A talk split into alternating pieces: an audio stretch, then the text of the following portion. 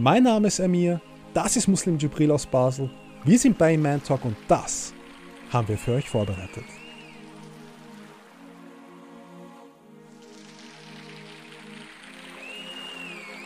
Lief sehr gut, ich hatte meine ersten Konzerte und alles drum und dran. Ich hatte eigentlich alles, was ich wollte, aber ich war einfach immer noch nicht zufrieden. Es hat sich einfach so angefühlt, als ob eine mega Last von mir abgefallen wäre.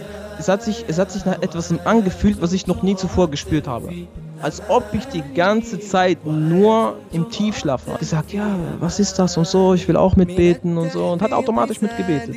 Koran wäre das einzige Buch, was innerhalb von kürzerer Zeit, nach einem oder zwei Tagen wieder komplett hergestellt werden könnte. Wo mein Vater die Shahada aufgesprochen hat, genau da hat es richtig angefangen zu blitzen und zu donnern. So. Viele reden heutzutage vom Koran oder vom Islam in einer, in einer schlechten Perspektive, obwohl sie nicht einen Buchstaben gelesen haben im Koran.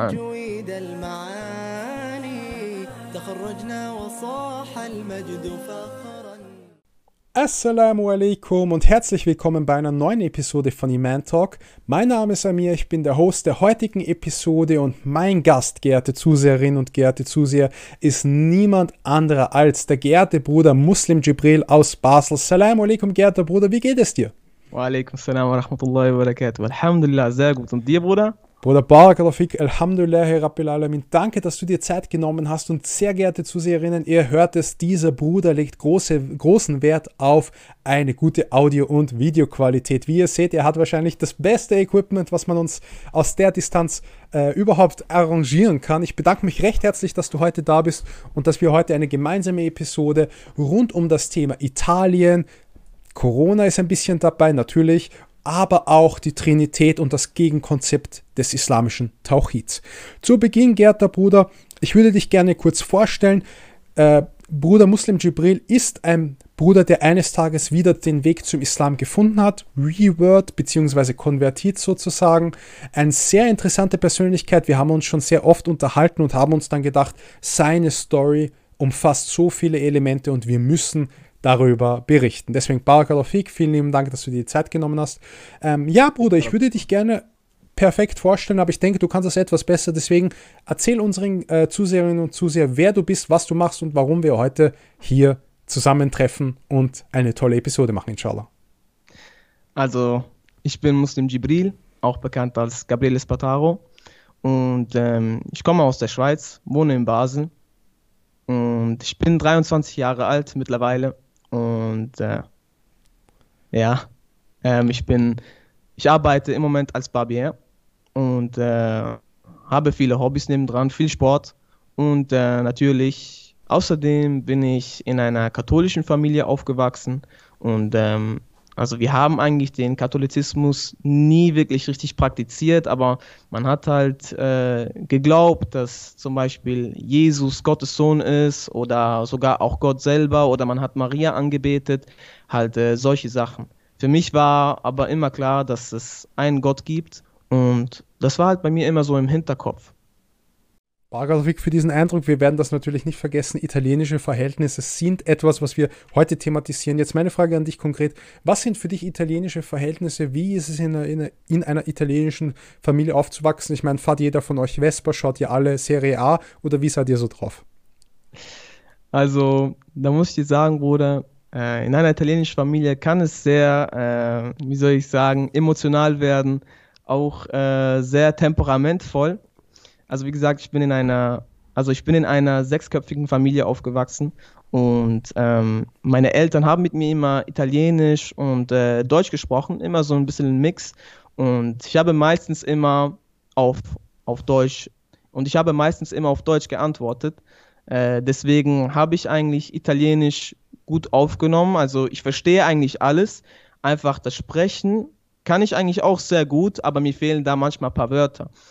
Ähm, aber wie gesagt, ist es sehr, sehr, also so wie ich, so wie ich es erlebt habe in meiner Familie, äh, kann es da schon zu einigen Auseinandersetzungen kommen. Vor allem eben, weil wir, weil wir, vor allem eben, weil wir ähm, vom Süden stammen, wie man es kennt. Im Süden stammt deine ganze Familie. Das heißt, genau. wo genau, wo, was ist so typisch Süden? Also Süden ist ja dafür bekannt, dass das dort nicht mehr Europa ist. Da ist ja halb Afrika sozusagen. Deswegen, genau. wie ist es, woher kommst du genau und wie ist der Süden von Italien? Also mein Vater kommt äh, ursprünglich aus Sizilien und äh, meine Mutter von ihrer Seite, sie kommt aus Bari. Also in Bari Casamassima und äh, in Sizilien ist es äh, Niscemi, Catania. Okay, Catania. Ähm, ist da nicht da die Hauptstadt der Mafia? ja, kann man schon so sagen, ja. Gamorra oder wie heißen die bei euch? Da will ich nichts Falsches sagen, aber das ist, glaube ich, eher in äh, Napoli oder so. Ich bin mir nicht sicher. Aber Sizilien, Sizilien, äh, wo da die Mafia ist, da ist eigentlich überall die Mafia. Wunderbar, sehr interessant. Hast du, hast du als Kind oder hast du davon irgendwie Wind bekommen von der Mafia? Wir kennen die Mafia ja nur von Actionfilmen oder, oder Mafia-Filmen. Da gibt es ja ganze Genre. Die sind ja auch sehr stark in New York, die Auswanderer ja. von Italien. Irgendwelche Erfahrungen mit der Mafia gehabt? Ich selber nicht, nein, aber wie du auch gesagt hast, ich habe auch viel durch Filme mitbekommen und äh, man kennt natürlich der Pate, ja, das ist sehr bekannt und äh, selbst, ja, ich habe auch schon sehr viel gehört, dass eigentlich fast überall auf der Welt, ja, zum Beispiel auch, ähm, wie soll ich sagen, also so Barbierläden halt wirklich ausgenommen werden oder ähm, erpresst werden von der Mafia.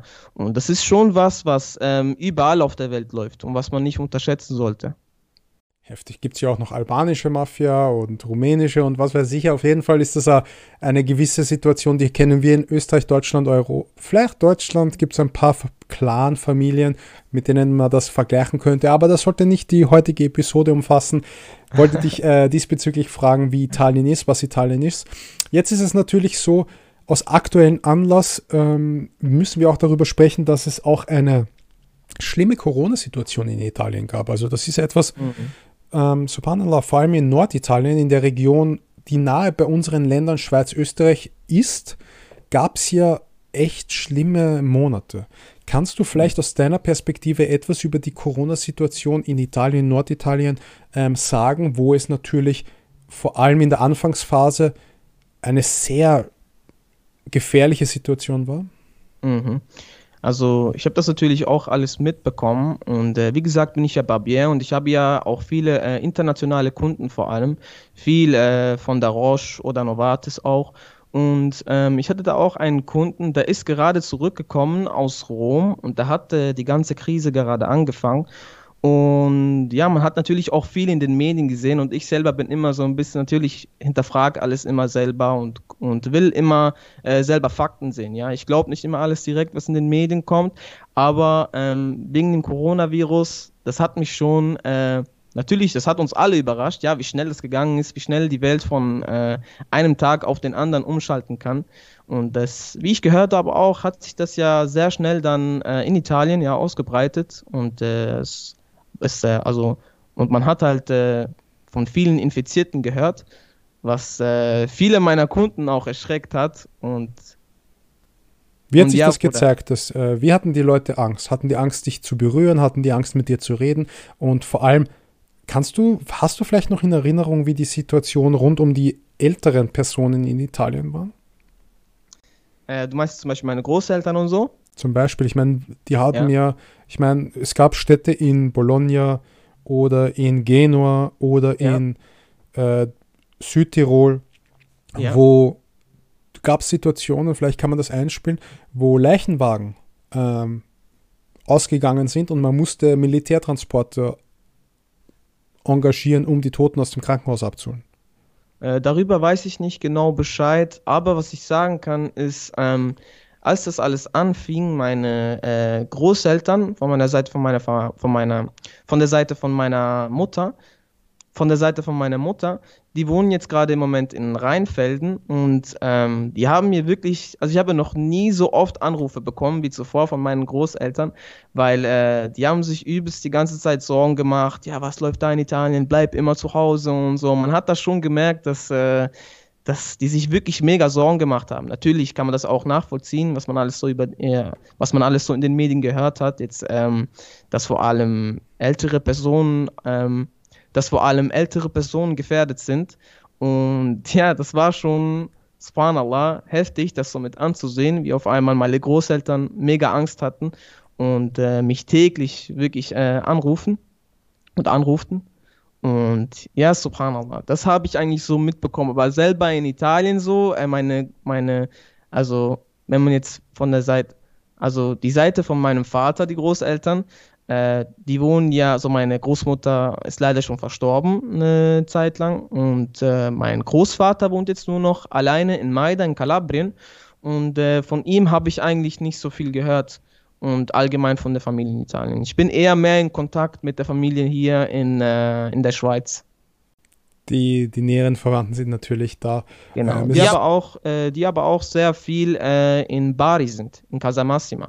Die gehen sehr oft äh, runter und machen da Urlaub, kommen wieder zurück in die Schweiz. Ich war auch selber schon mal da mit ihnen und äh, Alhamdulillah, also Bari ist, Casamassima auch, ist äh, wunderschön. Würde ich jedem empfehlen. Subhanallah, das ist eine sehr schöne Sache. Würdest du Urlaub in Italien machen? Weil das ist natürlich jetzt so eine Sache, warum ich auf Urlaub komme. Es ist jetzt Sommer und Italien ist ein schönes Land. Ich war schon selbst zweimal in Italien, einmal in Rom und so. dann am, da war ich, äh, da hatten wir Sprachreise nach Rom und da bin ich dann direkt am Strand gefahren mit meinen Freunden. Obwohl Rom ist ja nicht am Strand. Ja, man muss ja. mit dem Zug fahren, damit man raus darf. Genau. Das war auch der Grund, warum ich eine Eintragung bekommen habe, weil ich im Ausland in eine andere Stadt gefahren bin, ohne der Lehrerin was zu sagen. ja, und das ist also so weit, vielleicht weißt du das nicht, aber da fahrt man eine Stunde oder so. Stell dir vor. Ja, ja das habe ich auch schon gehört. Du bist 16, du fliegst in ein Land, wo du die Sprache nicht kannst oder nicht gut, dann fährst eine Stunde weg. Und die Lehrerin sagt so, wo wart ihr? Warum? Und ich so, wir waren am Strand. Ah, okay, passt. Das gibt eine Eintragung und dann hat es halt Probleme gegeben, aber Alhamdulillah, ich habe es überlebt.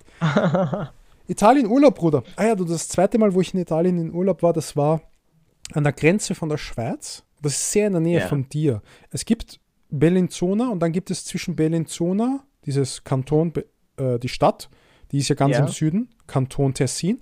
Dann gibt es ja, wo da, da gibt es einen sehr, sehr bekannten, einen sehr bekannten Staudamm. Und mhm. dort in der Nähe war ich auf Urlaub. Das ist so ein James Bond hat man dort gefilmt, Golden Eye, wo oh, er dann so runtergesprungen ist. Das ist ja auch in Italien. Aber okay, abgesehen von meinem Urlaub, wie war dein Urlaub oder würdest du Urlaub empfehlen in Italien? Wie war Italien? Heute geht es nur um Italien. Nein, nachher geht es noch ein bisschen um, ja, Trinität würde ich sagen. Na, aber jetzt Italien-Talk. Würdest du empfehlen, Italien-Urlaub? Ja, ähm, Italien im Moment würde ich vielleicht nicht gerade gehen, aber ich habe mich schon vorgenommen, wenn ich jetzt mal, ich bin gerade im Moment die Autoprüfung am fertig machen, inshallah. Und wenn ich die dann habe, dann will ich schon mal so ein bisschen eine Rundreise in Italien machen mit dem Auto und überall ein bisschen hin, überall ein bisschen hinfahren, selber alles mal ein bisschen abchecken. Und ja, wie jetzt die Situation ist, man weiß ja nicht, man fährt nach Italien und auf einmal heißt es dann wieder, ja, Corona-Krise und dann sind auf einmal wieder alle eingesperrt. Subhanallah, das wäre schon äh, nicht so gut. Ja, aber war das bei dir nicht auch so? War es nicht in der Schweiz auch so? Dass man auch eingesperrt wurde, quarantänemäßig? Ja, aber ich würde sagen, das war vielleicht nicht so krass jetzt wie in anderen Ländern. So wie ich es jetzt gesehen habe über die Medien und so. Die waren ja wirklich, die mussten ja wirklich zu Hause bleiben, voll isoliert. Und wie in der Schweiz, wir hatten ja hier die Freiheit, dass wir trotzdem rausgehen konnten, äh, spazieren in die Wälder oder irgendwo hin eigentlich, wo man wollte. Es ist, es ist viel lockerer hier gewesen, habe ich das Gefühl gehabt. Natürlich, es gibt zwar hat ich glaube, die Schweiz hat es etwas härter erwischt als Österreich und Deutschland und Österreich hat es, um ehrlich zu sein, nicht so hart erwischt, was Tote und Verletzte oder Kranke angeht. Die Schweiz ein bisschen mehr pro Kopf, aber Italien war natürlich Epizentrum in Europa, obwohl ja. das jetzt, glaube ich, sogar Großbritannien ist oder Großbritannien hat es jetzt auch extrem. Mhm. Extrem, ja. Extreme Situation dort. Ein weiteres Thema, was mich auch sehr interessiert in deiner Geschichte, ist natürlich auch, das ist ein muslimischer Podcast, Mhm. Wir beide sind Muslime. Und es gibt eine Situation, was mich besonders bei deinen Videos interessiert hat. Du machst ja YouTube, darauf werden wir auch noch eingehen. Muslim Jibril auf YouTube eingeben. Du hast einen Weg zum Islam gehabt, der mich besonders in der Quantität die, diesen, die dieser Schritt ausgemacht hat, interessiert hat. Das heißt, soweit ich weiß, bist ja nicht nur du zum Islam konvertiert, sondern ein Großteil deiner Familie. Ich möchte mit dir ein bisschen jetzt ähm, intensiver über das Thema Shahada bzw. Weg zum Islam bzw. islamische Inhalte sprechen. Deswegen meine erste konkrete Frage an dich ist, wie bist du zum Islam gekommen, Bruder? Mhm.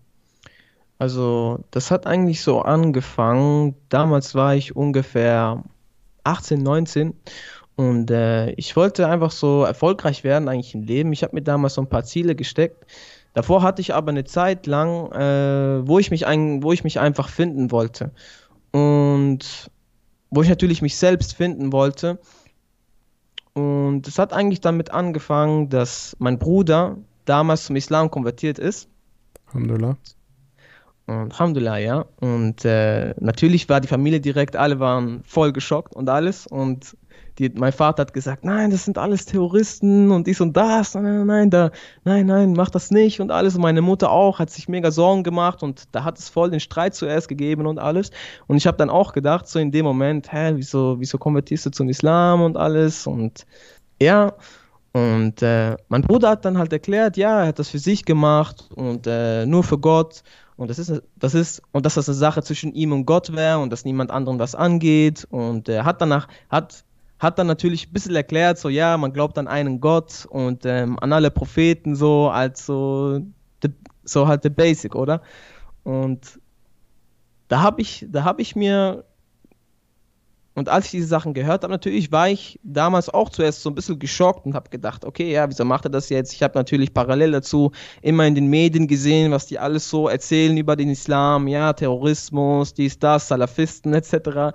Und äh, das gibt natürlich schon so ein bisschen äh, ein Bild ab, wo du wo du, wenn du einen Muslim siehst, denkst du direkt, okay, der hat einen langen Bart, der hat so, so eine Mütze auf, okay, der ist sehr wahrscheinlich ein Terrorist, so. Aber ich bin nie, also wirklich extrem in dem gewesen, so. Ich habe damals schon gewusst, okay, das, was die in den Medien sagen, das, äh, das meiste davon stimmt nicht und habe mir dann auch nie zu viele Gedanken darüber gemacht oder jetzt auch Gedanken darüber gemacht, dass mein Bruder irgendwo hingehen könnte oder jetzt irgendein Terrorist wird. Und ja, er hat trotzdem immer so voll eine, wie soll ich sagen, eine, eine sehr angenehme Art gehabt. Und mein Bruder ist sehr, sehr äh, emotional und auch temperamentvoll. Und äh, mein Bruder hat nie wirklich mit viel Wissen gesprochen oder Beweise, aber seine Art, wie er, wie er den Islam rübergebracht hat. Also wir saßen zum Beispiel einfach mal in der Stube und dann sagt er einfach, ja, ähm, ich muss jetzt das Gebet machen gehen. Und ich so, ah, dachte ich mir so, okay, wieso geht er jetzt ein Gebet machen? So.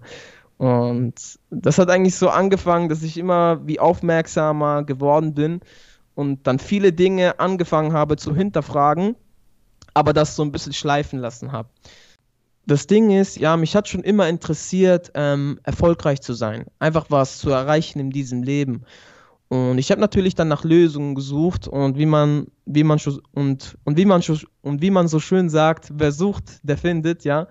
Äh, bin ich dann irgendwann mal auf ein Buch gekommen, welches The Secret heißt. Und in diesem Buch geht es darum, dass du gewisse Dinge in dein Leben ziehst. Also es geht eigentlich um das Gesetz der Anziehung. Das heißt, du kannst dir das so vorstellen, wenn du ein Magnet bist, all das, was du denkst, ziehst du in dein Leben. Also es hat positive und negative Gedanken. Und sagen wir jetzt zum Beispiel, ähm, du stellst dir vor, dass du irgendwann mal einen Mercedes haben willst und es macht dich glücklich, dann wirst du das in dein Leben ziehen. Also anziehen, automatisch. Und genauso wie mit den negativen Dingen, sagen wir, du denkst, es passiert, es passiert dir was Schlechtes, dann wird dir auch was Schlechtes passieren. So in diesem Sinne. Und ich habe mich dann immer wie mehr mit diesem Thema auseinandergesetzt, habe dann dieses Buch auch äh, durchgelesen, mir den Film angeguckt und habe das mal selber ausprobiert und habe gesehen, dass es funktioniert. Und ich habe dann gestartet damit, mir Gesundheit aufzuschreiben. Das, wär, das war mir mal das Wichtigste. Ähm, dann habe ich noch Millionär ausgewählt. Erstmal diese zwei Dinge. Und ich habe es mir auf so einen auf so äh, Brief, wie soll ich sagen, auf so ein Kuvert habe ich mir das aufgeschrieben. Das waren so meine ersten zwei Ziele. Also gesund zu sein und ähm, das war ich eigentlich schon gesund, aber ich habe es mir trotzdem mal aufgeschrieben, weil, weil mir das wichtig war und Millionär zu werden, ja. Und ich habe das dann so eine Weile gemacht und ich habe gemerkt, es hat sich langsam alles so ergeben. Ich habe, ich habe ungefähr so, am Morgen habe ich ein paar Mal gebetet und auch am Abend und das hat mir immer sehr gut getan.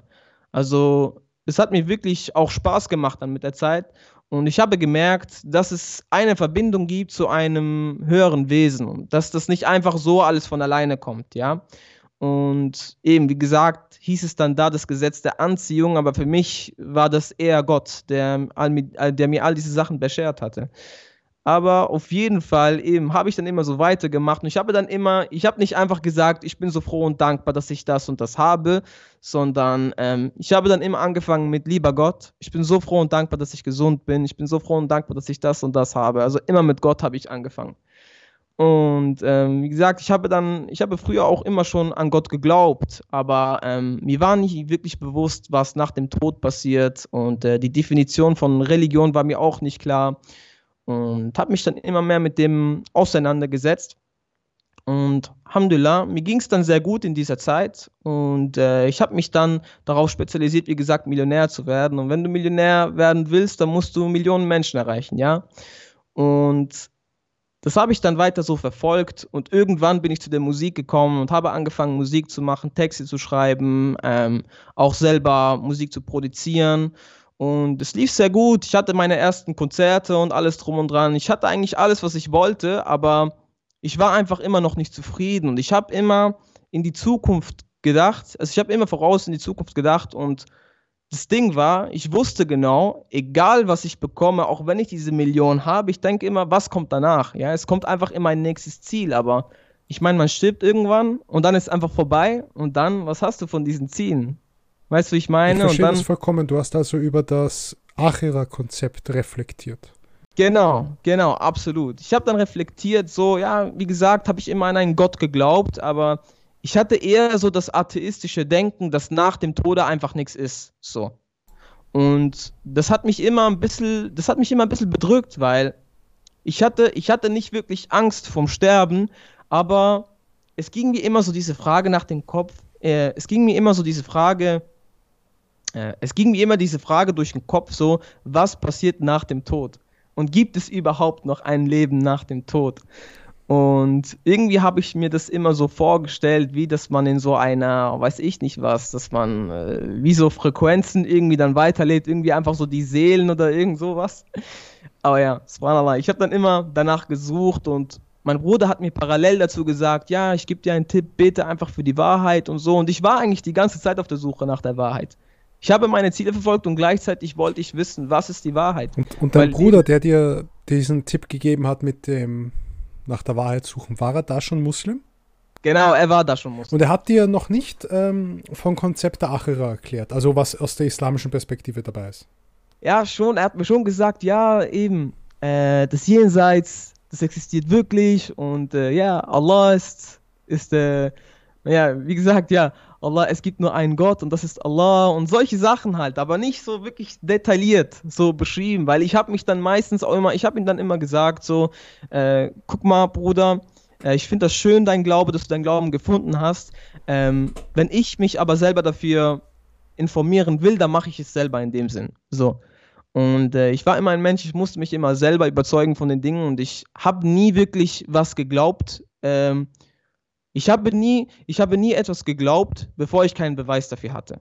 So. Und ja, die Zeit verging und ich war eher mehr darauf fokussiert, äh, meine Ziele zu erreichen, anstatt irgendwas anderes zu tun. Und habe dann Tag und Nacht wirklich daran gearbeitet und gemacht und weiter sozusagen. Also man meditiert ja eigentlich, wenn du das machst, dieses Visualisieren. Du meditierst ja eigentlich für deine Ziele. Und das hat mir, wie gesagt, sehr viel Gesundheit gebracht. Und parallel dazu habe ich immer meinen Bruder gesehen, der fünfmal am Tag betete und Alhamdulillah, weißt du, er hatte immer ein Lachen auf und so. Und das hat mir schon, das war schon sehr eindrücklich. Und er war immer eigentlich sehr ruhig. Okay, ab und zu mal auch, äh, wie es so in einer Familie, äh, italienischen Familie ist, da gibt es auch ein paar Streitereien. Wir mhm. haben uns eigentlich sehr oft auch gestritten. Was hast du, was hast du gefühlt, beziehungsweise was hast du gedacht, als du ihn beten gesehen hast als Nicht-Muslim?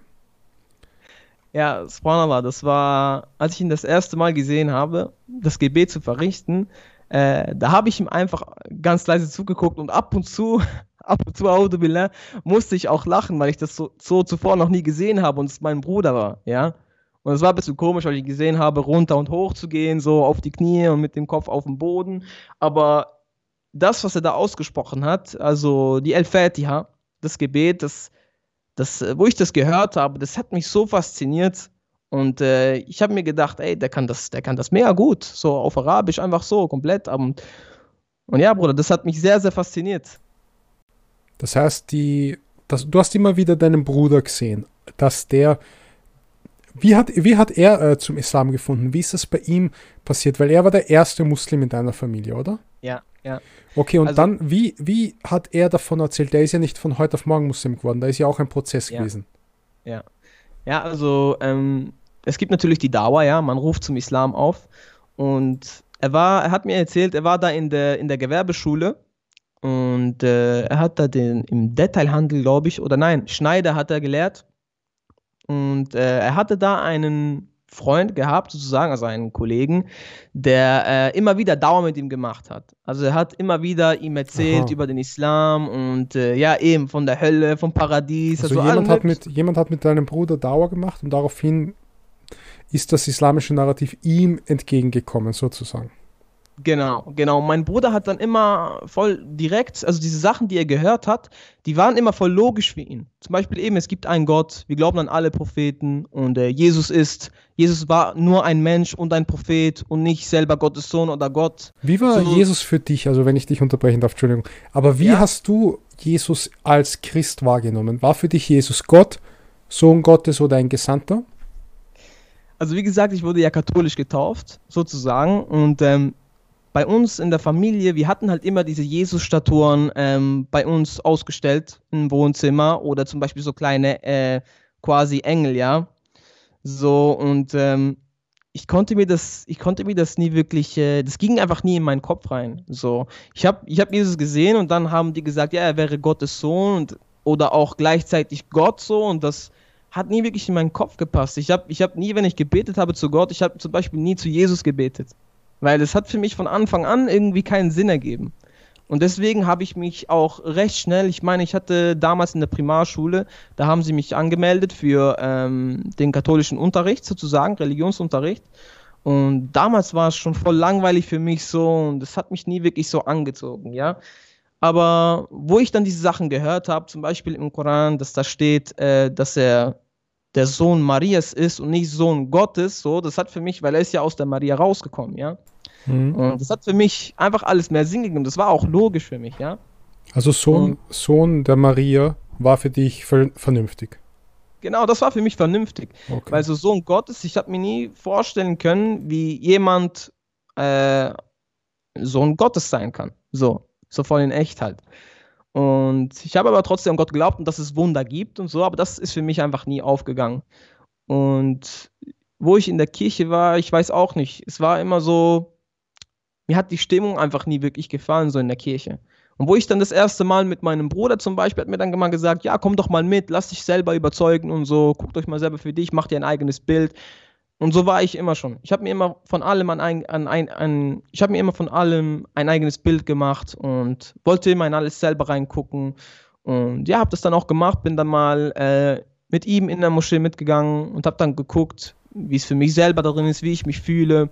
Und äh, Alhamdulillah, am, am Anfang war es ein bisschen natürlich, äh, du musst, man muss sich irgendwie noch, äh, man muss sich einfach dran gewöhnen, ja. Aber ich habe mich, was heißt, man muss sich dran gewöhnen? Äh, ich bin da hingegangen und die Atmosphäre war einfach wunderschön für mich. Ja, es hat äh, zum Beispiel, wenn ich das jetzt mal kurz vergleiche, so mit einer Kirche, ich meine, du hast in der Kirche ähm, einen Mann da, einen gekreuzten Mann da hängen, der irgendwie blutet und ja, es ist alles so ein bisschen, es war eher alles so ein bisschen, ich habe mich eher unwohl gefühlt in der Kirche und dann kommst du in diese Moschee rein und du siehst diesen Teppich und äh, die sitzen da alle auf dem Boden und sind so voll brüderlich zueinander und subhanallah, das hat mich sehr, sehr, sehr, sehr beeindruckt, wie die alle miteinander umgegangen sind, so, so, äh, wie soll ich sagen, so, voll mit Herz und äh, diese Brüderlichkeit, das war so einzigartig, das habe ich noch nie irgendwo anders gesehen. Und Wenn ich dich äh, dazu fragen darf, weil dieses Thema der Brüderlichkeit, wir haben, wir bieten jedes Jahr ähm, eine Reise der Gläubigen an. Das heißt, einmal im Jahr bieten wir eine Reise für neue Muslime an und darüber werden wir noch eine Episode bei Iman Talk äh, führen, inshallah. Ja. Die Planungen laufen sehr, sehr gut dieser Punkt der Brüderlichkeit, ich möchte dir eine provokante Frage stellen. Also da kommt jetzt nichts ja. Höfliches, sondern da kommt jetzt so was Provokatives. Viele, ja, ja, lass nur Zeit, ja. Viele neue Muslime, weil das sehr spannend finde ich. Viele neue Muslime berichten häufig von der Brüderlichkeit, die sie im Islam gefunden haben. Ja. Was unterscheidet die Brüderlichkeit im Islam mit der Brüderlichkeit, die du beispielsweise beim Fußballverein hast oder mhm. bei den Hells Angels oder bei irgendwelchen kriminellen Organisationen oder die Brüderlichkeit von mir aus im Showbusiness oder im Leistungssport? Mhm. Was ist der Unterschied zwischen der Brüderlichkeit im Islam und der Brüderlichkeit außerhalb des Islams? Könntest du da vielleicht ein paar Worte dazu ist eigentlich ganz einfach. Ich war äh, nie ein Mensch zum Beispiel, der sich hingezogen fühlte zu Drogen oder solchen Dingen. Ähm, und äh, bei den meisten Leuten, da geht es halt um Alkohol, um, ja, natürlich sehr, sehr, sehr, sehr, sehr viel um das diesseitige Leben, aber auch um vieles, was zum Beispiel im Islam nicht erlaubt ist. Das ist zum Beispiel Alkohol, Rauchen, zu kiffen, halt allgemein diese Sachen. Und das hat mich nie wirklich angezogen. Und ähm, ich rauche auch nicht, äh, natürlich. Ich habe damals auch schon nicht geraucht. Ich habe damals nicht, äh, wie soll ich sagen, ich habe gewisse Dinge ausprobiert, aber schnell wieder fallen gelassen, weil mich das, wie gesagt, nicht richtig angezogen hat. Und äh, ich habe das dann bei diesen Brüdern gemerkt. Und ich habe gemerkt, ey, die rauchen nicht, äh, die trinken nicht so. Und das war das, so genau das, was ich halt auch gelebt habe. Und das habe ich bei äh, bei anderen Menschen habe ich das nicht oft gesehen und da komme ich in so in so äh, eine eine sozusagen in eine Gruppe rein, wo jeder eigentlich so voll voll ähnlich ist oder fast gleich ist wie ich, ja, in, in dem Sinne. Und bei den anderen, zum Beispiel bei den Christen, ja, da steht ja zum Beispiel auch in der Bibel, dass Alkohol verboten ist, dass Schweinefleisch verboten ist, dass äh, ich meine, all diese Dinge, ja, dass sich Frauen bedecken sollen und alles. Und ich habe einfach mehr gesehen, wie sehr ähm, die islamischen Brüder das wirklich auch praktizieren und zum Beispiel, wie es bei den Christen dann so ist, ja, okay, du sagst halt dann, ja, du bist Christ, fragst halt so, ja, bist du Christ? Ja, okay, trinkst du? Der sagt er, ja, ja, ein bisschen Wein da und da und das hat mich irgendwie immer, ich weiß nicht, ich habe ich hab mich da, ich habe mich da in diesem, in diesem Bereich nicht wohlgefühlt, so. Ich habe mich nie wirklich äh, äh, wie zu Hause gefühlt. Und als ich das erste Mal in dieser Moschee ankam, da mit den Brüdern geredet habe, da habe ich mich einfach so wie zu Hause gefühlt. Ja, so war das für mich. Ah, also, Bauergrafik, dass du diese Eindrücke schilderst, ich, ich, ich höre ja das, also ich muss aufpassen, dass ich die Professionalität nicht verliere. Aber diese Geschichten bewegen einen natürlich sehr. Es ist jetzt nicht das erste Mal, dass ich das höre, aber es bewegt immer etwas in mir, neue Muslime zu interviewen, neue Muslime, ihre Eindrücke zu sammeln. Und das, was ich immer merke, ist, dass, also ich will jetzt mal, lass uns ehrlich sprechen, wir sind unter uns. Ja. Die Menschen, die zum Islam finden, wenn du sie wahrnimmst, wie sie davor waren und wie sie mhm. jetzt sind, sind sie Personen, die ruhig sind, die begnügsam sind, die Gefallen an dem Glauben gefunden haben, die auch von schlimmen Taten sich gelöst haben. Und wenn man sich jetzt als Pendant Personen ansieht, Muslime, die, ich will jetzt nicht sagen, vom Islam abgefallen sind, sondern auf den Islam pfeifen, so, mhm. die gar nichts mehr mit dem Islam zu tun haben, mhm. da endet das immer katastrophal. Also ich kenne mhm. keinen mhm. Bruder und keine Schwester, die den Islam links liegen gelassen hat als Muslim mhm. Und in irgendeiner Weise profitiert hat. Im Gegenteil, ja. also ich kenne Leute, die das Gebet unterlassen haben, die finden das normal. Bei denen, die berichten mir, ich war letztens auf einer Akika und da war ein Bruder und der hat zu mir gesagt, ich kenne dir, ich kenne dich von den Videos und so weiter, hilf mir und mir geht's nicht gut, ich habe Probleme in meinem Leben. Und ich sage, mhm. Bruder, wo ist, wie schaut's mit dem Gebet aus? Und er sagt so, na, ich habe so Probleme mit äh, Arbeit finden und äh, mit mhm. Dings, ich, ich bin raus. Ich so, ja, ja, aber wie schaut's mit Gebet aus? Und er sagt, ja, ich habe andere Sachen, auf die ich mich fokussiere. Und ich so, Bruder, ohne Gebet hast du kein, wirst du es nicht schaffen. Du wirst kein normales Leben haben als Muslim ohne Gebet. Absolut. absolut. Und, und er sagt dann zu mir, ja, ich habe jahrelang nicht gebetet. Ah, subhanallah. Und er ist Ägypter, so wie ich. Und ich sage so, hast du Isha, also hast du zum Beispiel Fajr-Gebet nicht gebetet? Und er sagt, nein, ich habe zwei, drei Jahre gar nicht gebetet. Wow, subhanallah. Und, ja, dann ist ja klar. Und dann frage ich dich, schau Bruder, Allah sagt im Koran, dass das Gebet von Schändlichkeiten dich fernhält. Wenn, mhm. du, das, wenn du dieses, diesen Impfstoff nicht hast, dann wirst du infiziert. Dann kriegst du genau Absolut diese richtig. Probleme. Ja, und das ja. Erste, was ich zu ihm gesagt habe, ist nicht, schick mir deine Bewerbung und ich habe gute Connections beim Lidl oder beim Aldi oder was auch immer. Ich ja. habe gesagt, komm, wir beten jetzt. Und da waren ja Kicker und keiner hat dort gebetet. Also ich habe es nicht gesehen, ich habe jetzt auch nicht so Wert drauf gelegt. Ich habe gesagt, jetzt in dem Augenblick änderst du dein Leben. Das Gebet ist wichtiger als Bewerbung.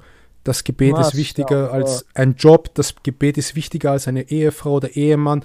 Ohne Gebet, ja, Bruder, also wenn du ohne Gebet stirbst, Bruder, dann bist du ein richtiger Loser. Aber wenn ja, du arbeitslos bist oder Schulden hast, dann bist du nicht automatisch ein Loser. Dann Natürlich. hast du zumindest noch die Verbindung zum, zu Allah subhanahu wa ta'ala. Deswegen frage ich dich, wie hast du dich gefühlt, als du zum ersten Mal diese, diese, ich, du bist da, damals warst du ja noch nicht Muslim, wir waren ja noch nicht bei der Shahada. Genau.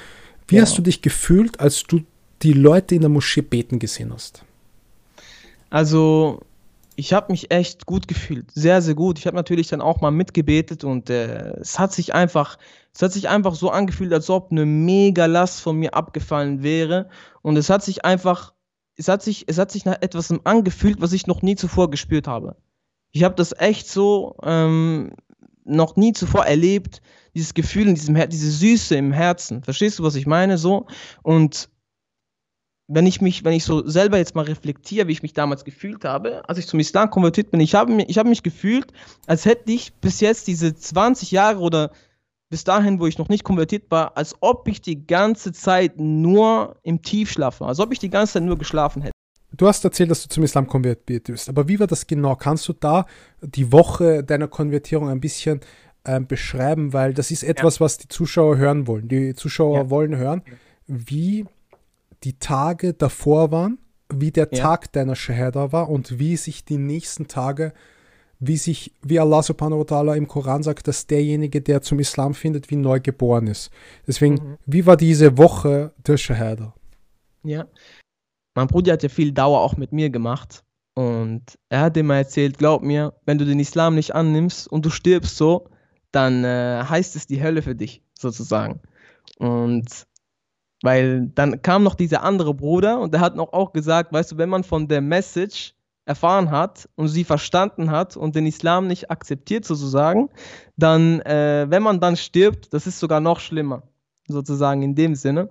Und äh, für mich natürlich hat das aber alles irgendwie Sinn ergeben, weil sagen wir, du erfährst von der Wahrheit und äh, du nimmst sie nicht an und du stirbst an und du weißt genau, es ist die Wahrheit, aber du hast es nicht angenommen.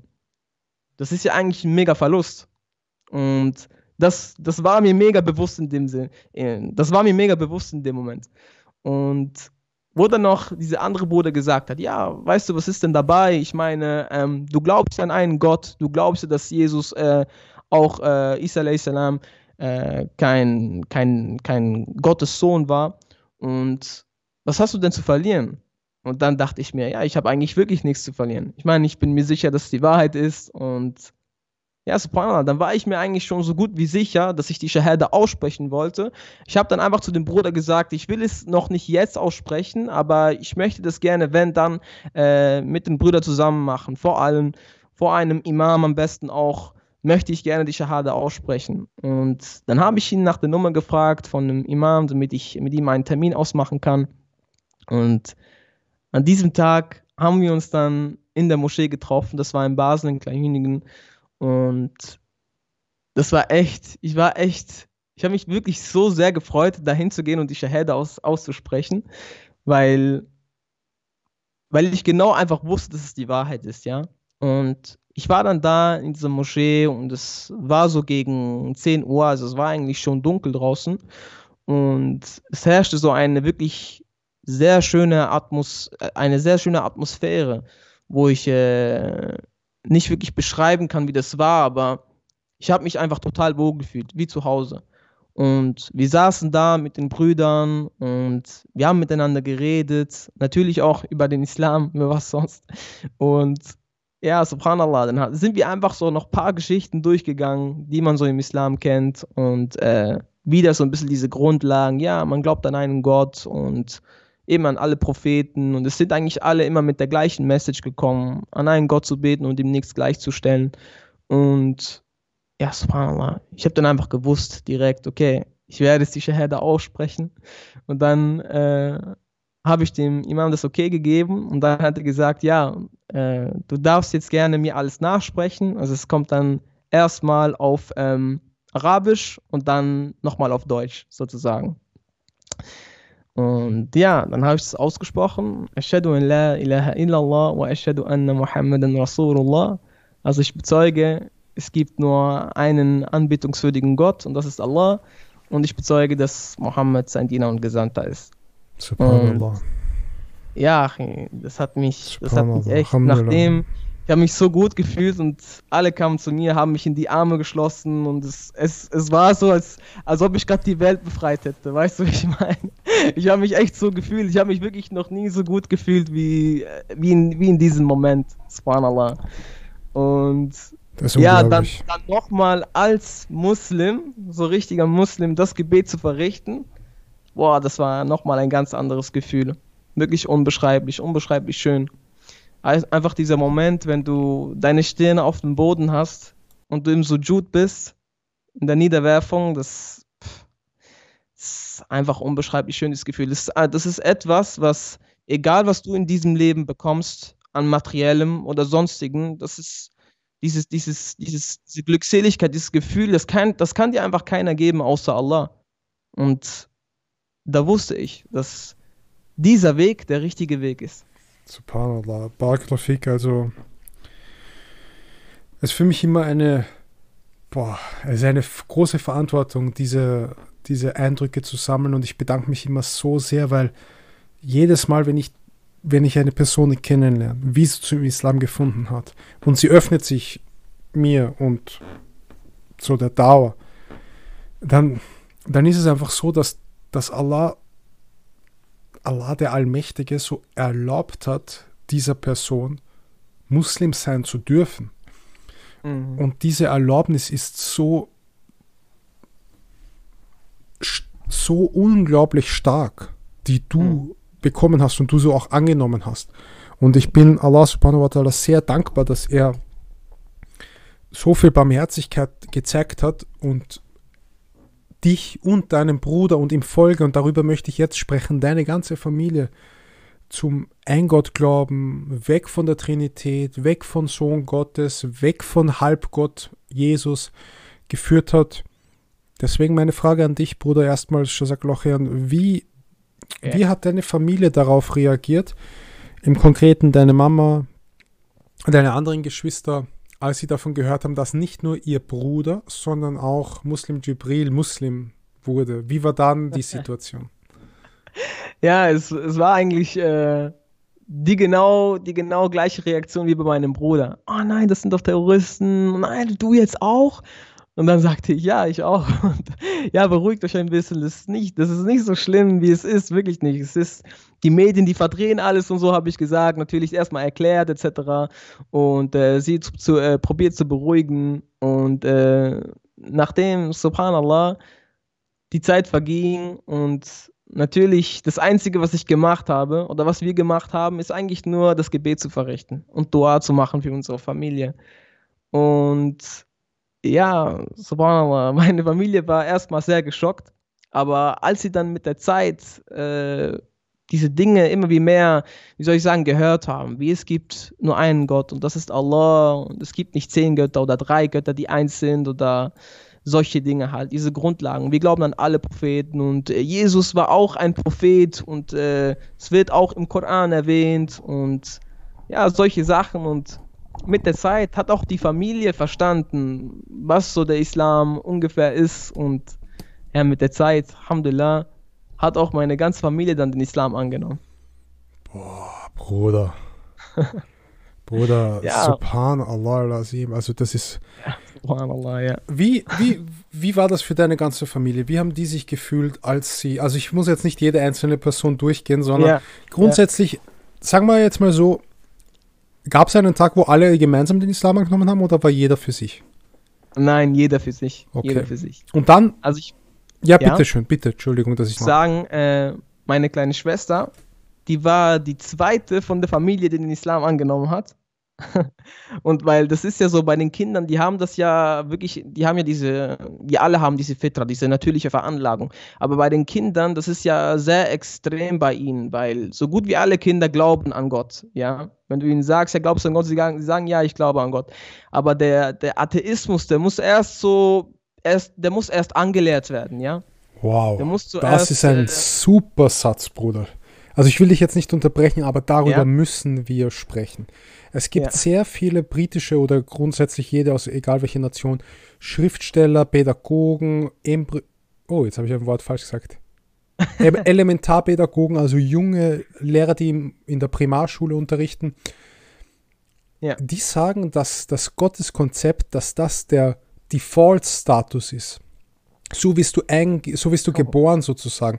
Sie, sagen, ja. sie nennen es nicht Fitra-Konzept oder ja, wie wir das äh, nennen, sondern sie sagen, dass du den Atheismus so anerziehen musst wie eine Sprache. Dass mhm. grundsätzlich ja. ein Kind nicht sprechen kann. Also keine ja. Sprache kann. Das kommt mit der Zeit. Und ja. der Atheismus kommt auch mit der Zeit. Deswegen, mhm. wie war das bei deinen kleinen Kindern und wie alt waren die, die, die das dann angenommen haben? Und war das für deine kleinen Geschwister einfacher als für die älteren? Also ja, wie gesagt, es ging eigentlich sehr schnell bei meinen, und ich wusste das ja in der Zeit noch nicht, aber äh, meine kleine Schwester hat sehr schnell, nachdem mein Bruder den Islam angenommen hat, auch den Islam angenommen, weil äh, sie hat eine Zeit lang bei ihm auch gewohnt und ähm, hat natürlich auch nur gesehen, so wie es mein Bruder mir erzählt hat und auch meine kleine Schwester, sie hat einfach gesehen, wie er immer diese, wie er immer die Gebete verrichtet hat, ja. Und sie ging dann automatisch zu mir und hat gesagt, ja, was ist das und so, ich will auch mitbeten und so und hat automatisch mitgebetet. Und ja, so ist es eigentlich so entstanden. Und äh, mit der Zeit dann kam es so, dass dann natürlich dann hab, dann hab, dann bin ich zum Islam konvertiert. Und das ist noch ganz wichtig, was ich noch äh, sagen wollte, dass ich das nicht vergesse. Äh, noch ein Grund, dass mich, der, der mich sehr inspiriert hat, als ich, äh, wo ich zum Islam konvertiert bin. Das ist nämlich natürlich ich habe natürlich angefangen, den Koran zu lesen, ja. Ich habe angefangen, den Koran zu lesen. Ich war ja dazumals noch Rapper. Und äh, als Rapper musst du ja die Verse reimen, ja. Du musst ja Verse kriegen, du musst, es muss sich reimen. Und das habe ich ja eigentlich Tag und Nacht gemacht. Und als ich dann von einem Buch hörte, welches äh, sich so gut wie komplett reimt und äh, unverfälscht ist seit über 1400 Jahren, Schon nur das Reim, wo ich gehört habe, ein komplettes Buch, das sich reimt und welches über 100 Millionen Menschen auswendig aufsagen können, sei es egal in welchem Alter, ob jetzt, ob es ein Kind ist, sogar ein Behinderter, die können das wirklich, die nennt man Hafiz und die, kann, die können wirklich den kompletten Koran in- und auswendig aufsagen. Und das war auch, das beweist ja gleichzeitig auch, und es ist immer dasselbe. Das habe ich auch dann selber gemerkt, wo ich diese Dinge gehört habe, dass sich auch wirklich reimt. Ich meine, Bismillahirrahmanirrahim, Alhamdulillah Rabbil Alamin, Ar-Rahmanirrahim, Malik Yawmiddin. Man hört es ja, oh, das reimt sich halt immer. Und wo ich die Sachen gehört habe, subhanallah, habe ich gewusst, es gibt kein anderes Buch, welches wie der, Koran, wie der Koran ist. Und gibt mir, ich habe ja, ich habe dann gedacht, gibt es wirklich kein Buch, das auch so ist, welches nur ein ein anderes Buch, welches ein Mensch auswendig aufsagen kann. Und ich habe gesucht und es gibt einfach keins. So ein, ein Buch, das so dick ist wie, wie soll ich sagen, jetzt ja, zwei Daumen oder ja, zwei Finger. Es gibt einfach keins. Und ja, subhanallah, das hat mich sehr, sehr fasziniert. Und ich wusste, okay, wenn jetzt über 100 Millionen Menschen schon diesen Koran in- und auswendig aufsagen können, und es wirklich immer dasselbe ist, wenn jemand irgendwas verändern würden wollte, es ging ja nicht, weil man wüsste direkt, okay, das und das ist verändert worden, weil die Leute das ja im Kopf haben, ja, gespeichert. Und der Islam ist auch die einzige Religion, welches zum Beispiel sagen wir, man würde alle Bücher der Welt, ja, sagen wir, alle Religionsbücher oder auch alle Bücher in den äh, Atlantik schmeißen oder verbrennen. Der Islam oder der Koran wäre das einzige Buch, was innerhalb von kürzerer Zeit, nach einem oder zwei Tagen, wieder komplett hergestellt werden könnte. Allah, weil so viele Menschen das in- und auswendig aufsagen können. Ja? Das, war, das war eines der größten Gründe, wieso mich der Islam so gepackt hat. Ach, eigentlich das ist krass. Eigentlich der Koran selber. Meine Schwester ist zum Islam konvertiert und äh, der, die dritte Person in der Familie war ich. Danach äh, kam unser Vater. Der hat, der also mein Bruder hat mir erzählt, ich war nicht dabei, dabei, wo er konvertiert ist. Aber subhanallah, mein Bruder hat mir erzählt, dass mein Vater auf einmal äh, zu ihm gerannt ist und ihm gesagt hat, was muss ich sagen, ich kann so nicht mehr weitermachen, wirklich, was muss ich aussprechen? Ich will, ich will jetzt, ich will Muslim werden, hat er gesagt. So. Und äh, es war irgendwie äh, eine, wie soll ich sagen, eine crazy Situation. Sie waren irgendwie so an einer Stelle, wo so ein Wohnwagen war und man konnte irgendwie reingehen und äh, es hat irgendwie gedonnert und äh, nein, es hat noch nicht gedonnert, genau. Es war, das Wetter war sehr, äh, wie soll ich sagen, stürmisch. Es hat irgendwie angefangen zu stürmen, ja, sagen wir so.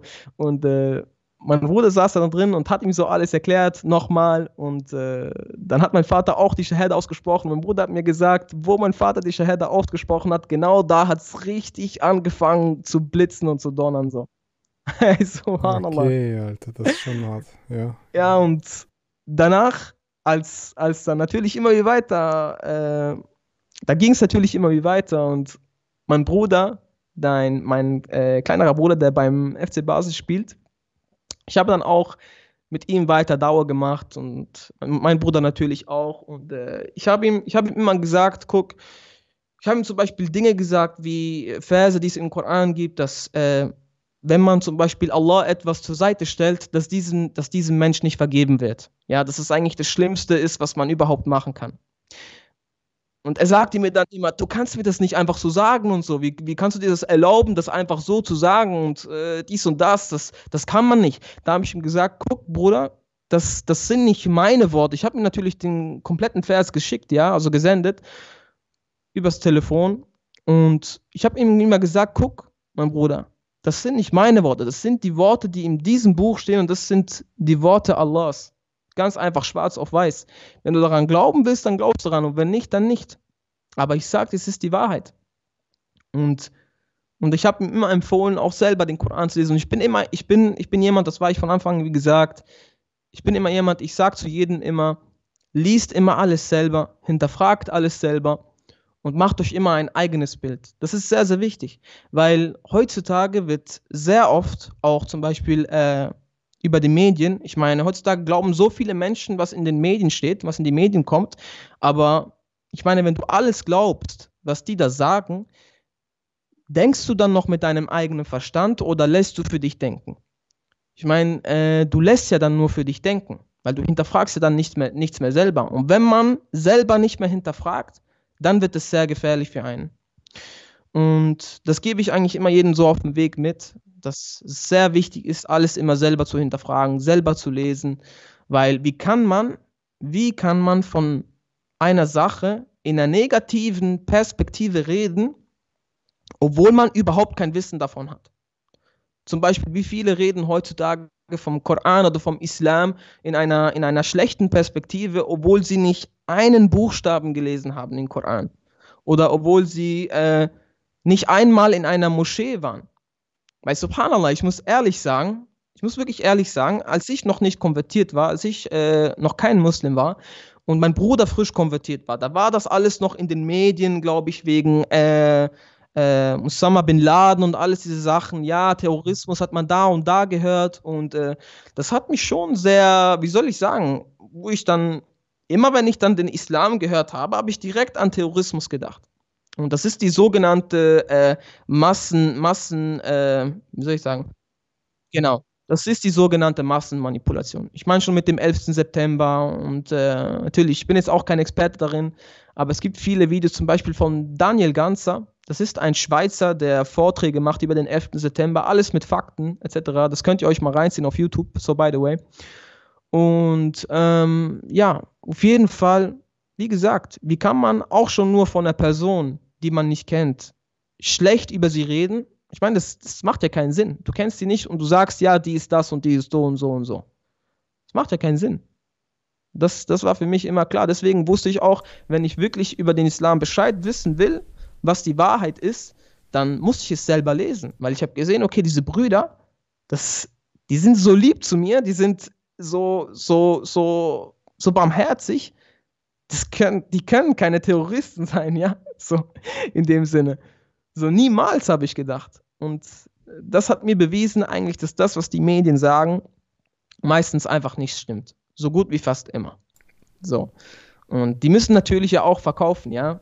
Und Das nennt man sogenannt auch in der Musikszene, in der Musikindustrie, das nennt man die sogenannten äh, Sex-Sales, vor allem in der Musikindustrie. Ich meine, da geht es immer um Drogen, Sex, Rock'n'Roll, immer, immer um das Schlechte, nackte Frauen, äh, viel Geld, Materialismus und das verkauft sich halt einfach, ja. Zum Beispiel die nackten Frauen, ja, das ist ja verboten im Islam, ja, eine Frau nackt zu zeigen und äh, ich meine, das ist in der Musikbranche gang und gäbe. Und ja, ist leider. Wie gesagt, das sind ja diese Gelüste, die uns anziehen, ja. Ich meine, eine nackte Frau, sehr viele Reize, ja, das zieht uns Männer an, ja. Wir finden das attraktiv sozusagen. Ähm, wenn wir zum Beispiel jetzt unsere Frau äh, nackt sehen, ja. Aber wie gesagt, das sind diese Gelüste. Ich meine, es ist ja falsch, wenn du andere Frauen nackt an, ansiehst oder einfach so auch schon nur ansiehst. Aber wie gesagt, in der Musikbranche ist das gang und gäbe und äh, der Shaitan sozusagen meiner Meinung nach nutzt diese Wege, um die Menschen somit in der Art zu kontrollieren, ja, und auf den falschen Weg zu führen. Und aber subhanallah, wirklich, einer, der seine Stirn auf den Boden macht, nur für Allah, der, der wird nicht, der wird nicht manipuliert vom Shaitan, subhanallah, sag ich mal so. Es gibt auch einen Vers im Koran, ich weiß nicht welchen das ist, aber das, äh, ich weiß nicht mehr welcher das ist, aber es ist ein Vers, der, der sagt, dass der, der gläubig, der, der gläubig ist und Muslim ist, der muss sozusagen keine Angst haben, sozusagen. Der muss einfach auf Allah vertrauen und Allah wird alles für ihn machen, ja. So in dem Sinne. Die Gebete verrichten, wie du gesagt hast, das Gebet äh, hält dich von Schändlichem fern, ja, und das ist wirklich so. Ich habe dann, ich habe dann ja die Musik weitergemacht. Immer noch, als ich dann noch Muslim war. Du warst war. Muslim und hast gleichzeitig ähm, genau. noch im Musikbusiness äh, gemacht. Wusstest du damals schon, dass das inakzeptabel ist?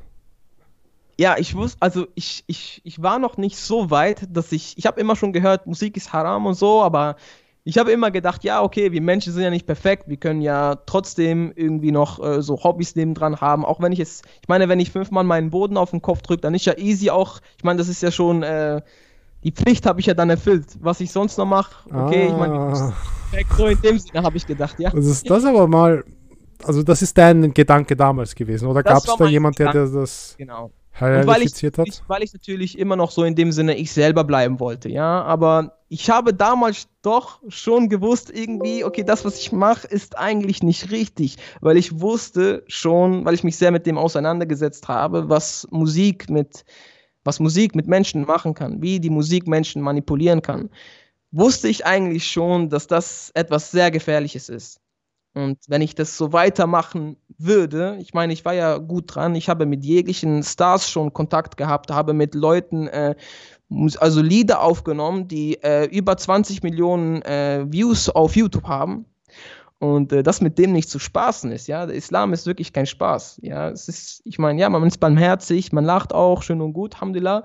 Aber ich meine, man, man sollte nicht äh, mit Allah spaßen, ja. Ich meine, in dem Sinne, dass man jetzt äh, einfach sagt, okay, sagen wir, Unzucht ist verboten, ja. Okay, ja, ich gehe jetzt trotzdem, äh, heute mal, egal, ich gehe jetzt mal da mit der Frau raus und ich mache jetzt hier trotzdem da und da Musik, weil äh, das kann wirklich zum Verhängnis werden.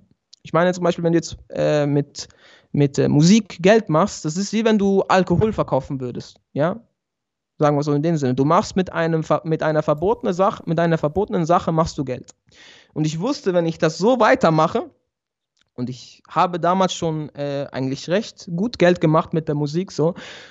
Und ich habe gewusst, wenn ich das so weitermache und es mal zu so einem Punkt kommt, wo ich dann wirklich die Million habe mit, mit der Musik und wo ich wirklich dann dieses Vermögen aufgebaut habe und die all diese Dinge habe, die ich äh, für mich manifestieren wollte, ja sozusagen, dann, subhanallah, dann kann das vielleicht für mich auch zum Verhängnis werden und äh, dann kann der Shaitan sogar noch mehr da sein als sonst, weißt du, wie ich meine? So, ich hatte sehr Respekt davor, ich hatte sehr Respekt, habe ich immer noch vor Allah und ich habe Allah sehr gefürchtet, natürlich immer noch, aber da wusste ich einfach, ich habe dann, wie gesagt, dass es nichts Gutes ist, aber ich habe dann, wie gesagt, mit der Musik immer noch weitergemacht und äh, wollte dann auch noch ein Album rausbringen und subhanallah, ich habe dieses Cover so krass gestaltet, wenn ich jetzt überlege, wie es aussieht. Ich weiß nicht, ob man dann vielleicht noch ein Bild einblenden kann oder so.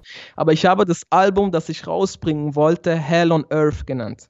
Also Hölle auf Erden. Oh, so, was ist das für ein Titel, ach? Ja, aber die Wie Message kann man so einen Titel nennen, Mann? ja, die Message dahinter ist halt, ja, weil ich, ich war auf dem Cover, bin ich mit, äh, mit äh, ich habe so Kollegen organisiert, ja, Freunde, die, die mir dabei geholfen haben. Es sind Leute hinter mir gestanden, die mir so Hände ins Gesicht gehalten haben. Das heißt, äh, zwei Hände waren auf meinen Ohren, dann zwei auf meinen Augen und einer auf meinem Mund. Sozusagen, ich kann nichts hören, ich kann nichts sagen und ich kann äh, auch nichts sehen in mhm. diesem Sinne. Wie diese Affen, ja? So. Kennst du die? Ja, diese Emojis, ja. Natürlich, denke, ja, natürlich. Auf jeden Fall, ja, soll das so demonstrieren, so, man ist halt irgendwie so wie gefangen in dieser Dunja und auf dieser Erde so, es ist außer diesem Diesseits und es ist irgendwie wie eine Art Gefängnis, wie eine Art, äh, für mich war das schon, als ich dann den Islam verstanden habe, für mich war das schon wie eine Art so, äh, wie soll ich sagen, all diese Dinge wie, äh, pff, für mich war das für mich war das so wie ein Zeichen, so, okay, man wird in eine Gesellschaft reingeboren, zum Beispiel jetzt auch mit der Schule, wo du von Anfang an darauf geschult wirst, ja, einfach zu funktionieren. Ich meine, du wirst zum Beispiel in der Schule ja nicht ausgebildet, um ein Unternehmer zu werden oder ein Experte oder sonst was, ja. Du wirst nämlich einfach dafür geschult, um ein Freijobler zu werden oder ein Angestellter. Erstmal so. Und das wollte ich so ein bisschen damit äh, preisgeben. Auch ich habe, ich habe selber, wo auf dem Cover ist zu sehen, dass mir eine Hand vor dem Mund gehalten wird sozusagen und mit der rechten Hand greife ich nach einem goldenen Buch. Was so meiner Meinung nach, aber das Buch war halt so mit einer goldenen Folie so bedeckt, ja, was meiner Meinung nach der Koran sein sollte. Und ich wollte halt diese, diese Message vom Islam so alles in diesem Album verpacken, so ein bisschen, ja aber habe gemerkt, du kannst nicht Dauer machen mit äh, einer Sache, die verboten ist. Weißt du, wie ich meine? Ja, ja ich verstehe vollkommen, was du meinst. Das ist inkompatibel. Genau, genau, genau. Weil du supportest ja äh, indirekt den Shaitan. Weißt du, wie ich meine? So? Oder direkt, kann man das so sagen? Direkt ja, natürlich. Ja. ja, genau, genau, eher direkt. Du supportest ja eigentlich den Shaitan, obwohl ich eigentlich genau das Gegenteil machen wollte, weil ich habe ja auch, ich habe ja trotzdem auch mehr in dem Sinne positive Musik gemacht, ja. Also mehr darüber gerappt, ja, seine Ziele zu erreichen und äh, positiv zu denken und an Gott zu glauben. Ich habe trotzdem immer gesagt in meinen, in, meinem, äh, in meinen Texten, ja, Gott ist the greatest und solche Sachen. Und äh, ja, subhanallah. Ich würde dich gerne fragen, jetzt als Muslim, wie nimmst du die Trinität wahr und wo unterscheidet sich deine Wahrnehmung jetzt zur Trinität bzw. zum Monotheismus? Also was sind da die charakteristischen Unterschiede? Vielleicht kurz erörtern, ähm, was du da gerne wahrgenommen hast und wie du es jetzt wahrnimmst. Äh, in der Zeit, wenn du in der Zeit, wenn du zum Islam findest und äh, für die Wahrheit betest, was ich, was ich gemacht habe, ja, ich habe einfach sehr, sehr, sehr fest für die Wahrheit gebetet und äh, Allah schickt den Menschen ja Zeichen, ja.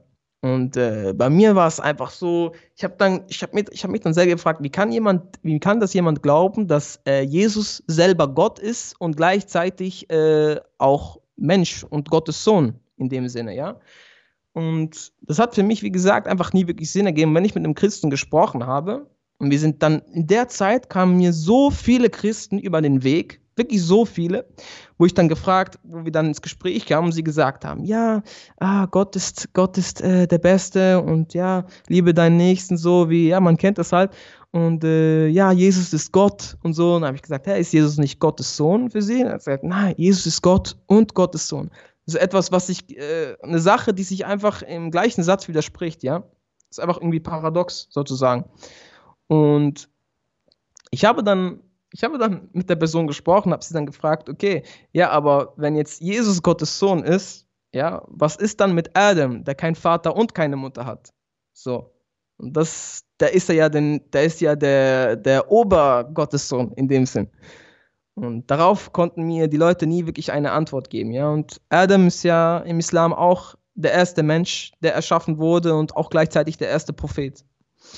Und äh, über diese ganze Zeit, wo wir hier leben, jetzt diese ganze Menschheit, ja, ich meine, Adam kann mit dem reinen monotheistischen Eingottglaube. Äh, Abraham kam auch mit dem reinen Athe äh, monotheistischen Eingottglaube, ja, so wie Moses, so wie äh, Mohammed auch, ja. Aber dann kommt auf einmal sozusagen der sogenannte christliche Jesus äh, in die Geschichte, kommt in, die, kommt in der Geschichte vor, der auf einmal dann Gottes Sohn ist, gleichzeitig Gott und noch irgendwie der Heilige Geist in ihm ist. So etwas, was komplett so aus dem Muster fällt, ja. Und wie Mohammed auch den, äh, den, Mono, den Monotheismus praktiziert hat, ja, und äh, gepredigt hat, an einen Gott zu glauben, ihm nichts in nichts gleichzustellen. Wie Moses zum, zum Pharao gegangen ist, ihm gesagt hat, bete zu einem Gott und stelle ihm nichts gleich. Aber ja, das ist so das Ding, was mir aufgefallen ist, was äh, im Islam sehr praktiziert wird. Ja, zum Beispiel liest du im Koran von der Götzenanbetung. Man soll, man soll keine Statuen errichten, ja. Und äh, zum Beispiel zum Beispiel äh, gibt es Geschichten wie, wenn jemand jetzt sagen wir eine, eine große Persönlichkeit war oder ein Vorbild, ja, diese, diese Leute, die ihn persönlich gekannt haben, die wussten, okay, der hat die Wahrheit gesprochen, ja. Und sagen wir, diese Person ist nicht mehr da oder sie ist gestorben, irgendein Prophet, ja, und äh, die Zeit verging, es kam wieder eine neue Generation und sie haben diese Geschichten gehört. Da haben die gedacht, ja, okay, ich äh, wir bauen jetzt eine Statue von diesem Mensch, der gelebt hat, ja. Und die wussten da doch immer noch, dass es, sagen wir, dass er vielleicht an einen Gott geglaubt hat, aber diese Generation, die dann immer wie weiter kam und kam, diese, äh, diese, die dann neu geboren wurden, ja, die haben dann irgendwann angefangen zu glauben, dass diese Götzen, ja, diese Statuen, dass das Gott ist, ja, oder dass das Götter sind in dem Sinne. So ist, so ist immer wieder, eigentlich gab es von Anfang an nur der reine monotheistische Gottglaube der mit Adam gekommen ist, an einen Gott zu glauben ihm nichts gleichzustellen. Und jeder einzelne Prophet ist mit dieser Message gekommen. Sogar in der Bibel steht, ja, Jesus sagte, äh, höre Israel, unser Herr ist einer. Oder unser Gott ist einer, ja. Und im Koran steht genau das Gleiche. Da sagt Allah, Jesus sagte doch, höre Israel, unser Gott ist Allah. So in dem Sinne, ja. Und das hat mir einfach gezeigt, dass ich meine, überall auf der Welt gibt es Leute, die sogenannte Statuen anbeten, ja, außer im Islam. Im Islam, du bittest keine Statue an. Es gibt überhaupt keine Statuen von irgendwelchen Menschen, keine Bilder, ja. Ich meine, in der Bibel steht auch, du sollst keine Bilder von Gott machen, ja, sozusagen, wie es auch äh, im Islam ist. Und ähm, das Ding ist, dass, wie ich dann immer selber gesehen habe, ja, bei den Christen ist es so, dass das selber in ihrer Bibel steht, ja, man soll kein Schweinefleisch essen, die Frauen sollen sich bedecken, man soll kein Alkohol trinken, sie das alles trotzdem machen, aber die Muslime nicht. Und äh, ja, das hat mich sehr, sehr beeindruckt. Und dann wusste ich auch, okay, wenn die das wirklich halt auch praktizieren, ja, dass das die Wahrheit sein muss. Und ähm, ja, es gibt dann eine gute Geschichte, zum Beispiel auch, die ich kurz äh, erwähnen kann. Äh, es, es war ein Scheich, der in eine Kirche gegangen ist und äh, um da ein bisschen Dauer zu machen, ja, und da saßen äh, so ein paar äh, Schüler von, von diesen äh, gelehrten Christen, ja. Und äh, die haben dann erstmal gefragt, so der eine hat gefragt, ja, wieso hast du so einen langen Bart und so, wieso und warum? Und er hat dann gesagt, guck mal da hoch und hat dann auf das Bild von ja, den sogenannten, in Anführungsstrichen, Jesus gezeigt, ja, und hat gesagt, guck mal, ich ähnel ja deinem Vorbild mehr als du, ja weil ich habe einen langen Bart und er hat auch einen langen Bart und du hast keinen langen Bart in dem Sinne, ja. Hm. Und äh, dann hat er gerade so, dann hat er verwundert geguckt und hat nichts mehr gesagt, ja. Und dann saß da noch äh, eine, ein, ein Mädchen, das auch sehr, sehr klug tun wollte. Und sie hat dann gesagt, ja, wieso müssen sich die Frauen bedecken und alles ist und das? Und äh, ja, wie, wie kann das sein? Die werden ja unterdrückt. Dann hat er nur auf, äh, auf das Bild von Maria gezeigt, ja, und hat gesagt, ja, guck mal, die Maria, dein sogenanntes Vorbild, ist auch bedeckt. Ja, wieso bist du nicht bedeckt? Verstehst du? So, und dann habe ich immer wie mehr gesehen, dass, dass äh, diese Dinge im Islam, halt, die wirklich erlaubt sind oder erwünscht sind, wirklich die Muslime auch praktizieren, ja, diese Gebote. Und wenn man etwas verboten ist, dass man das nicht macht, wie zum Beispiel Schweinefleisch, ja. Man redet ja öfters auch von der Wiedergeburt Jesu, ja, dass er und dass er für unsere Sünden gestorben ist, ja. Wenn du dir jetzt aber vorstellst, wenn er für unsere Sünden gestorben ist, das ist ja eigentlich voll unfair. Was hat er uns angetan, dass er für unsere Sünden sterben muss, ja? So ein guter Mensch, der gelebt hat, und der muss für unsere Sünden sterben. Was hat das für einen Sinn? Jetzt. Also der Opfertod, der Opfertod sozusagen ist für dich auch äh, unerklärlich. ist für mich unerklärlich, ja. Weil stell dir mal vor, du hast, äh, du hast zehn Kinder, ja. Und diese neun Kinder, alle von denen, die machen mega die Sünden und sind voll äh, schlecht zu anderen Personen. Und du opferst dann das eine Kind davon, das voll die guten Taten macht und alles drum und dran. Und dann sind ihre Sünden vergeben. Was macht das für einen Sinn? Und wenn er gekommen ist, um für die Sünden zu sterben von allen Menschen, was ist, was ist mit den Menschen davor und was ist mit den Menschen, die noch kommen werden und dann sündigen werden? Die ihn Ich gar meine, nicht kannten, gell? die Jesus zum Beispiel gar nicht kannten. Und, und was ich Genau. auch besonders relevant Genau. finde, ist, das war Jesus, also der Opfertod nach Ja. biblischem Narrativ ist gegen den Willen von Jesus. Genau, Jesus ja. hing am Kreuz und sagte, dass dieser Kelch, also diese Bestrafung, an mir vorbeigehen. Er Mhm. bittet darum, dass das ihn nicht erwischt. Er bittet darum, nicht gekreuzigt zu werden. Um ehrlich Mhm. zu sein, jetzt, also wenn ich Prophet wäre, ja, Ja, und ich könnte das Leid von allen Menschen lindern, dass ich gehängt werde, so das ist eigentlich relativ ein guter Deal. ja, ja, ja. Okay, es ist, Ja, es tut weh, auf jeden Fall tut es extrem weh, aber Mhm. das ist jetzt nicht zehn Jahre lang Schmerz, das ist vielleicht zwei Tage lang Schmerz und dann, vielleicht bist du nach fünf Minuten sowieso schockiert. Aber Ja. warum hat Jesus diesen Deal nicht angenommen? Wenn der Vater das Beste für seinen Sohn will, ja. Er hat den Deal abgelehnt. Und dann wurde er dennoch nach biblischem Narrativ gekreuzigt. Für uns ist er sicherlich nicht gekreuzigt worden, aber Mhm. ich frage mich einfach. Und dann kommt noch ein spannender, Artik äh, spannender Aspekt dazu. Da war er fünf Tage nicht auf der Erde, Jesus. Ja, ja. Nach katholischem Narrativ, wer hat dann die Erde regiert? Wenn ja, Gott, Genau, also der genau. Sohn Gottes, ein Teil von Gott, drei Tage unter der Erde war, also genau. nicht präsent. ist. Ja, er ist gestorben, drei Tage. Was ist in diesen drei? Ja, wer hat, wer, hat die Welt, wer hat die Welt regiert in den drei Tagen, wo Jesus tot war?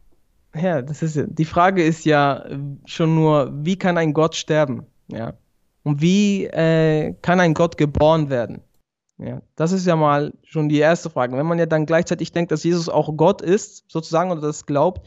Ich meine, für mich, wenn ich jetzt mir Gott vorstelle in seiner perfekten Natur, wie gesagt, Gott ist perfekt in seiner Natur. Das heißt, er, er ist unabhängig von, von Er allem. ist transzendent, er ist kein Teil der Erde. Genau. er ist kein genau. Teil der Wahrnehmung, die wir wahrnehmen. Ja. Ich meine, wenn wir, wenn wir sagen wir jetzt äh, ein Handy herstellen, dann werden wir ja nicht gleichzeitig dann zum Handy, ja? Oder, oder ja, oder zum Beispiel sagen wir, Gott für mich in der, wie gesagt, in der perfekten Natur ist unabhängig von allem. Wie gesagt, Jesus hat geschlafen, Jesus hat gegessen, Jesus hat getrunken. Ich meine, all das sind Eigenschaften von einem Menschen, welches aber Gott wiederum nicht braucht, weil er unabhängig ist. Und äh, Allah sagt im Koran, zum Beispiel bei Surah Al-Ikhlas, sagt er, Bismillahirrahmanirrahim, Qul hu Allahu ahad, Allahu samad, lam yalid wa lam yulad, wa lam yakul lahu kufuwan ahad. Das heißt so viel wie, sag Allah, er ist einer, der Unabhängige, der Ewige, von dem alles abhängt. Er zeugt nicht und ist nicht gezeugt worden und niemand ist ihm jemals gleich. So für mich die Amen. Vorstellung von für mich so die Vorstellung von einem perfekten Gott. Erstens, wie kann schon nur ein Mensch Gott sein? So, ich gucke so, das ist ja genau das gleiche wie ich bin, ja. Schon nur das, so und das, dieser Vers, ja, der ist mir einfach so fest im Kopf geblieben, ja, weil ich, weil das ist so einfach die perfekte Beschreibung, ja, und ganz einfach, klipp und klar. So, niemand ist ihm jemals gleich.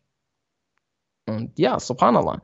Ich meine, wir haben, wir haben ein gewisses Wissen, ja, aber zum Beispiel ist Allah der Allwissende, der Allsehende, der Allhörende, der Erschaffer.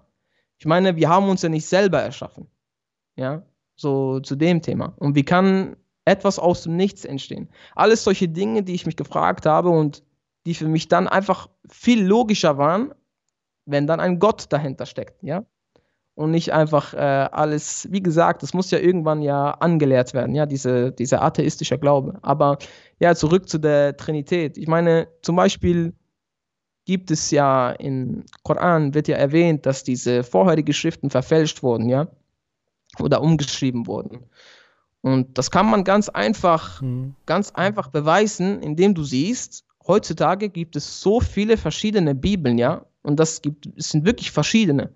Es, sind nicht, es, ist nicht, es ist nicht eine Bibel, ja. Wenn ich dann zum Beispiel einen Christen gefragt habe, ja, äh, an welche Bibel glaubst du? dann kam immer einfach mal direkt äh, diese Antwort, ja, an die eine Bibel, die es gibt. Ich sage ihm, nein, es gibt nicht nur eine Bibel, ja, es gibt mehrere Bibeln. Es gibt Martin Luther, Roman Kings, ja, all diese viele, unterschiedlichen viele, viele. Variationen. Genau, also Red heißt, Letter Bible. Genau, genau. Es gibt verschiedene Versionen, ja, und nicht, ich meine, Versionen und äh, Übersetzungen, das ist etwas anderes, ja. Das ist komplett etwas anderes. Dann argumentieren die meisten mit, ja, der Koran hat ja auch verschiedene Übersetzungen. Aber ja, der Koran hat verschiedene Übersetzungen in Englisch, Spanisch, Deutsch. Aber es ist eine Version, ein simples Buch, das sich nie verändert hat. Ja, so und immer noch in deutlicher, immer noch in deutlicher arabischen Sprache, wie es im Koran auch steht. Allah hat den Koran herabgesandt in deutlicher arabischen Sprache. So und wie gesagt, äh, die Bibel, ja, hat so viel, ist so viele heutzutage und das, was mich auch noch fasziniert hat und wo ich wusste, das kann nicht 100% Gottes Wort sein, dass es immer etwas anderes ist, ja, immer ein bisschen eine andere Geschichte und jeder von den Christen glaubt immer wieder ein bisschen was anderes, ja. Der eine glaubt, dass Jesus Gott ist und der eine glaubt nicht, dass Jesus Gott ist, sondern nur Gottes Sohn und in, in der nächsten in der nächsten Konversation sagt er, sagt er äh, dass er jetzt doch glaubt, dass Jesus auch Gott ist. Weißt du, immer so ein bisschen. Ich ja. habe, wir haben ja sehr viel Erfahrung mit Infostand-Dialogen und da aus meiner Erfahrung, ich habe ja auch schon mit ein paar tausend Menschen geredet, ja. ich kann mich, ähm, wie soll ich sagen, circa, ich würde sagen, 75 Prozent der Menschen, die ich getroffen habe, sagen, Jesus ist Sohn Gottes, also von den Christen. Mhm. Mhm. Sagen, also drei Viertel sagen, er ist Sohn Gottes. Äh, 20 Prozent sagen, dass er Prophet ist. Mhm und circa 5% sagen, dass er Gott ist. Aber diese 5%, das sind die Hard Katholiken, die, die ja. das studiert haben. Also ja, genau, genau. Die Italiener, genau. in Italien würdest du sagen, also in Süditalien wäre diese Zahl von 5 auf 25% erhöht, ja. in Norditalien von 5 auf 15%. Aber ja. ja, ja. Oh, Bruder Barger Fix, Jazak Lochean, vielen lieben Dank und grazie mille, amigo, für deine wertvolle Zeit. Danke, dass du Gast warst bei Iman Talk. Muslim Jibril findest du, mashallah, Muslim Jibril findest du unter anderem auf YouTube, auf Instagram, dort findest du unter anderem Reaktionsvideos und natürlich kann man seinen Kanal folgen und ihn auf Instagram abonnieren. Ich bedanke mich nochmal für deine Zeit, die du hier äh, mit uns verbracht hast. Inshallah wird es eine produktive Episode. Ich bedanke mich recht herzlich und gebe dir wie immer äh, das Abschlusswort und sag Bismillah. Also erstmal will ich mich auch bei dir bedanken, Barakallahu Fik, Bruder, dass ich äh, hier eingeladen wurde und mit dir äh, diesen Podcast drehen durfte. Und ähm, ja, checkt auf jeden Fall auch äh, Iman TV ab. Das ist wirklich ein richtig, richtig guter Channel. Und äh, wenn ihr mehr Wissen erlangen wollt über den Islam und auch gute Konversationen sehen wollt. Bruder, das, das sind tolle Abschlussworte. Ich darf noch an unsere Zuschauer erinnern, dass hier dieses Format Iman Talk jetzt in die nächste Runde geht. Wir werden nicht nur Gäste einladen, sondern wir werden auch Gästen den Iman Talk Koffer zusenden. Das heißt, wenn du eine interessante Geschichte hast, dann kontaktiere uns einfach unter office.imam.or.at oder auf Instagram, Facebook und vergiss nicht, diese Episode findest du auf Spotify, Google Anchor und Google Podcast. Deswegen kannst du uns jetzt auch im Auto hören, kannst du uns auch weiterleiten. Auf Spotify, Google Podcast und Anchor findest du Man Talk und natürlich auf YouTube. Danke, lieber Bruder Barakallah, Fik und grazie mille, Arrivederci und Assalamu alaikum, bis zum nächsten Mal.